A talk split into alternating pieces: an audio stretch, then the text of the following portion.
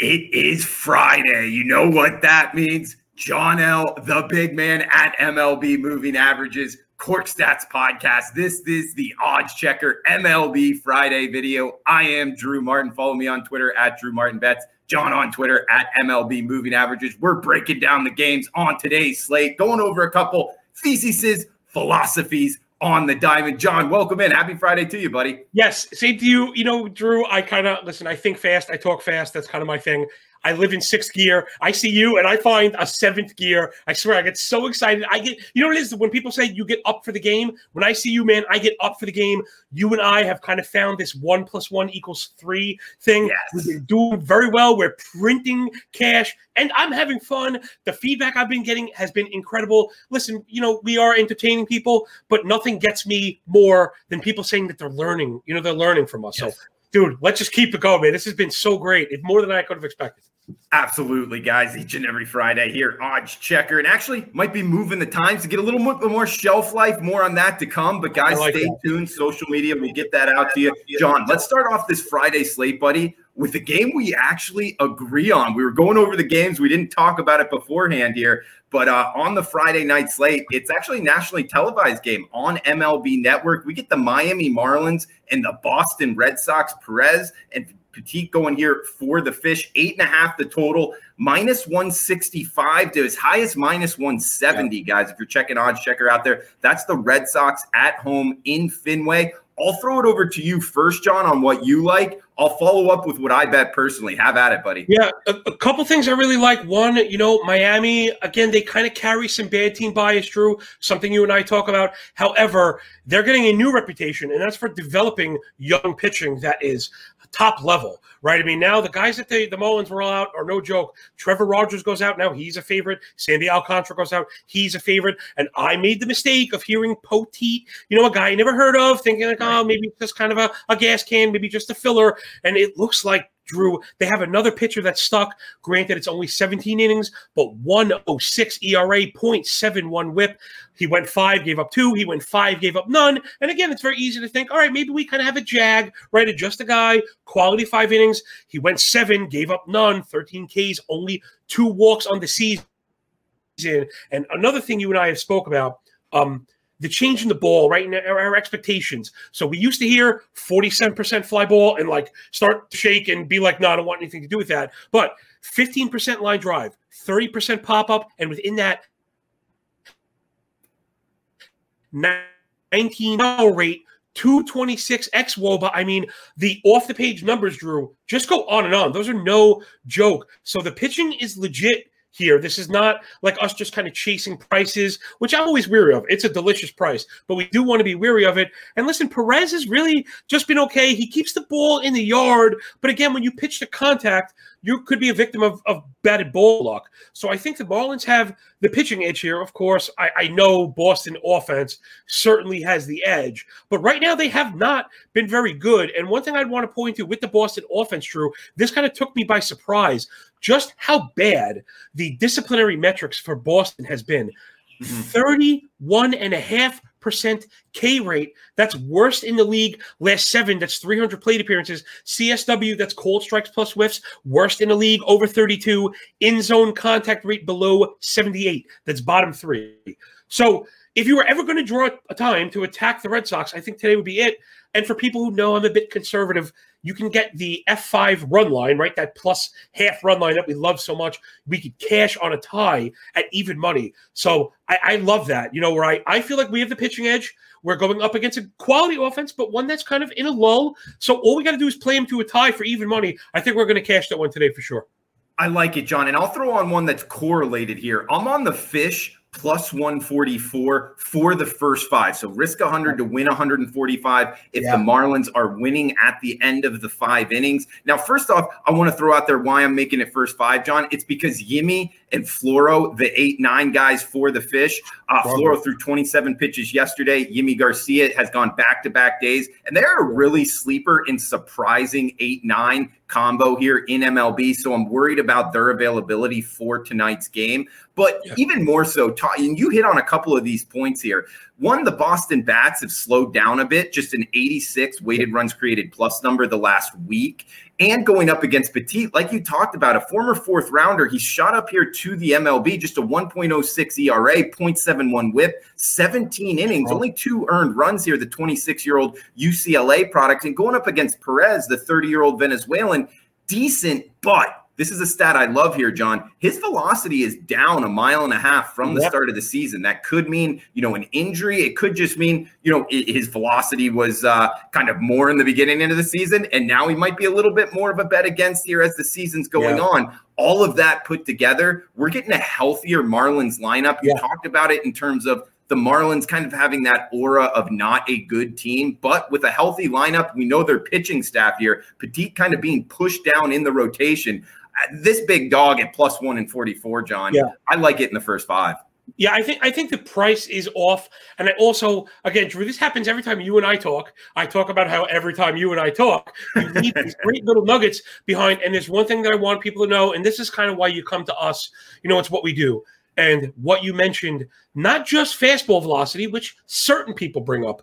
You are talking about an intra-season, you know, trend, and that's important because anybody could look at the average, and again, averages will get you in trouble because they don't really tell context. But you're talking about a shift within the season; those are one of the most actionable stats for me Drew, within season. I think we got him for five innings. I really, again, we're not right. We're not talking about Marlins World Series, and we're not saying they're going to score 100 runs. People tend to fail. Well, T, people tend to miss that when they're making their bets. Like, well, the Marlins can't possibly beat the Red Sox. We most certainly can be ahead two to one after five. We most certainly can.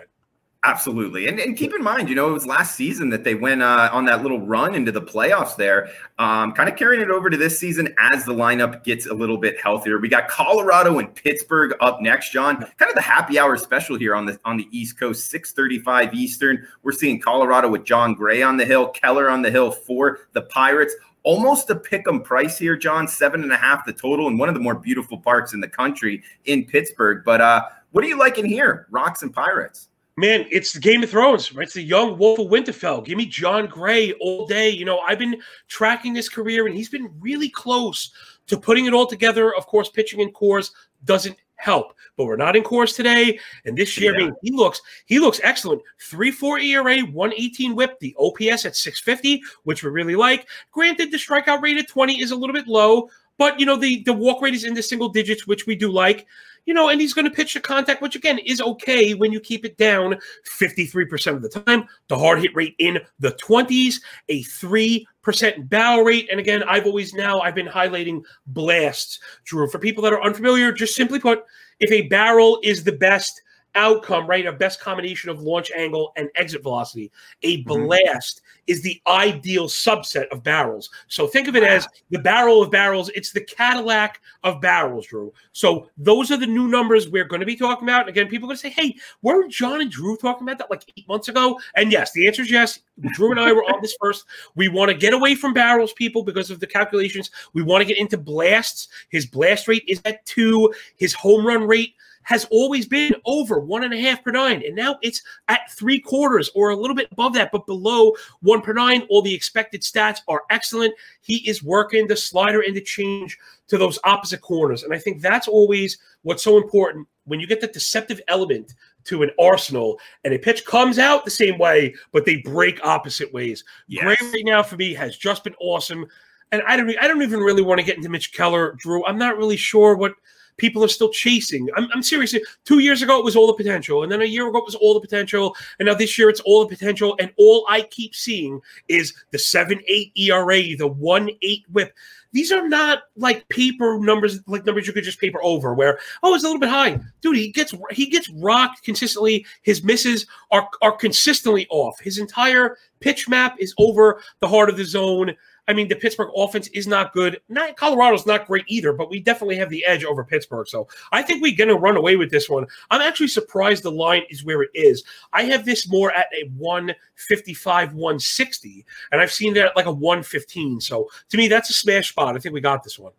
I like it, John. All right. So the Rocks is uh, another look here, guys. I want to throw out a quick one Milwaukee and Washington towards the top of the card. 7.05 Eastern first pitch. Two lefties, Anderson and Lester going at it.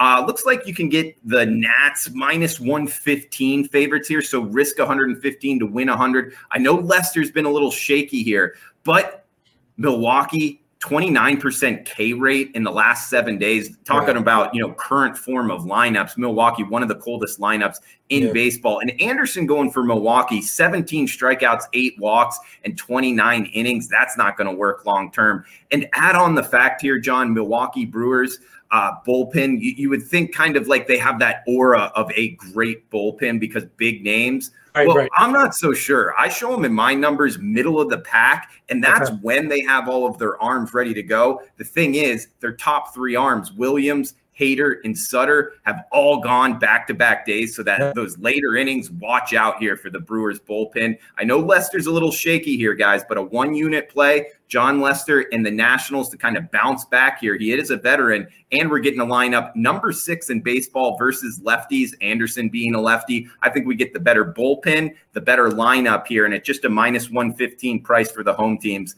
I like the Nats, John. Anything on that? And also throw it over to you for the nightcap because I feel like we got to hit on the Giants and Dodgers in the NL West, buddy. You got anything in the nightcap? Well, I think I think for Brewers Nats, I think you really nailed it. I think the Nats have a three phase edge. It's true, Lester has not been the greatest, but you don't have to be to win the game, right? We have the pitching edge, we have the offensive edge, and uh, like you named, you got the. Bu- I think they had the bullpen edge at full strength, so I like that one for sure. It's, I mean, Anderson in particular, he's been a, a pitcher we've been following on Cork stats because generally I would avoid ground bowlers, right? Lead bowlers, the guys that throw those heavy sinkers, which Anderson is one of those guys. However, I don't know if it's the change in the ball, but it seems to be because it's been a running theme with sinker bowlers. He has really, really struggled with that pitch. It has a 650 X slug, and he hasn't pulled back on the usage. So we're seeing pitchers whose whose featured pitch is not I don't want to. I don't know how you'd even put it. Maintaining its movement profile, let's say, and he's kind of being stubborn with his usage. So we talked about bow rates.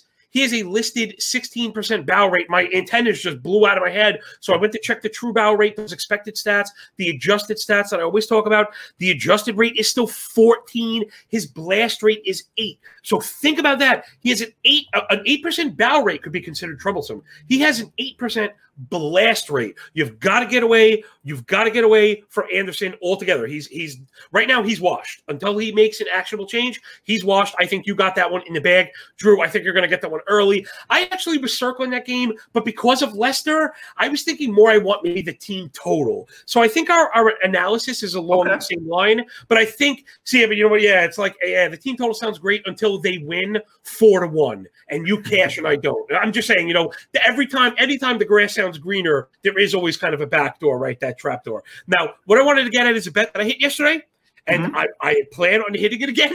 And it's funny because we talk about narratives constantly, and the Giants are they are like the official team of Cork Stats. You know, they are my team. The Giants are my team because they're a blue collar team. They play hard every day. They play up to competition, and they're not well liked by the public. So we get phenomenal pricing on the Giants, and they're very good. Okay, the Giants are very good. The pitching is very good. People, Drew, are having trouble understanding the Giants also, we mentioned the Rays earlier. The Giants are now a, a reclamation team. Okay. The yeah. Gi- when the Giants bring in a pitcher, expect a change. And now at this point, please, it's just Alex Wood and it's just Kevin Gausman and it's just Anthony DeSclafani. There's no way you're going around the league and shopping SP3s, SP4s. These guys are not aces. They took Gausman from the O's. They made him into a boss. DeSclafani was discarded by the Reds, who would love to have him right now, but the Giants fixed him. So I'm not going to get too far into disco besides that. You get the new pitch, people throw away the old stats. They, they, they, it's a different picture. Okay. So he has a new feature, feature pitch in that slider. He has just taken off this year. He's been phenomenal. The sub 6% blast rate, ground ball over 50%, 289 X Woba. I mean, all the things you want. And the thing I like the most he got the doors blown off him last time out. He absolutely got the doors blown off. And it was this Dodger team, something that I know you've talked about because I'm a follower of yours, Drew. The Dodgers that he just played destroyed him. Yeah. I expect him to be very good today. I expect him to go again, five to six with no more than two earned runs, and have people be like, "But I don't understand. The Dodgers just killed him." That's not how the game works. So give me. Give me the uh, the Giants again with that plus one and a half. I saw that as low as minus one ten. And to be honest, if you're a little more adventurous, they might win this one. I'm just a little trepidatious of Buehler because Buehler is very, very good. But I think the Giants can hang with a run. So I love that plus one and a half when we have a quality team. I'm loving that bet. I'm going after it again tonight. Love it, John. Uh, so, guys, in recap here, we got uh, Colorado, the Rocks. We got uh, the Miami. We're kind of lining up in different forms on the fish in the nightcap, John, like in uh, San Francisco and DeSclafani to bounce back there. Um, John, I also wanted to throw in, you know, the the, the Washington Nationals onto that uh, at the minus one fifteen price and throw it over to you. Anything in closing because I know we're up against it uh, time wise, buddy. But uh, anything before we shut this down? Um, I think it's more of an approach to a, a big slate like this, and it's. I mean, it's it's hard. People often ask me like, "How do you limit yourself?" And I think that's what I want to say is you know what, Drew, there are a lot of plays that I don't really like, and I'm not mm-hmm. going to push it. And it's very tempting, especially, and I'm the first to admit, I work extremely hard. My podcast, I do every single game with all these advanced stats, you know, all the advanced stats and all the all the details. And sometimes I do all this work and say, no place. And you just have to be willing to, to accept that that we're not in the business of forcing these things. We're in the business of profiting. And I'd like to tack on my favorite small lesson and it's because losing stinks, right? So everybody knows that, Drew. But we're going to do what me and you do, and we're going to quantify it. Okay, losing is very bad. The reason why is because you have to work harder to get it back. Just shoot, just in quick. If you have hundred dollars and you lose ten percent, you're down to ninety. If you make ten percent back, you're only up to ninety nine, and that's still a one percent net loss. And if you continue that, you end up at zero. So what? That's what that means. If you're unsure at all because bets are never certain, right, Drew? We don't predict the future. So when they don't fit into our parameters, you don't take it. No bet is better than a bad bet. That's what I wanted to leave with. He's John L. Don Lagasse at MLB Moving Averages on Twitter. Check out his podcast, Court Stats Podcast. John, always fun each and every yeah, Friday. Guys, we'll, we'll, we'll, be back with the uh, updated time for next week. Going to get a little bit more shelf life here. Yeah. So for uh, John, I am Drew, guys. Uh, thanks for joining us. Best of luck with your bets. We'll see you next time.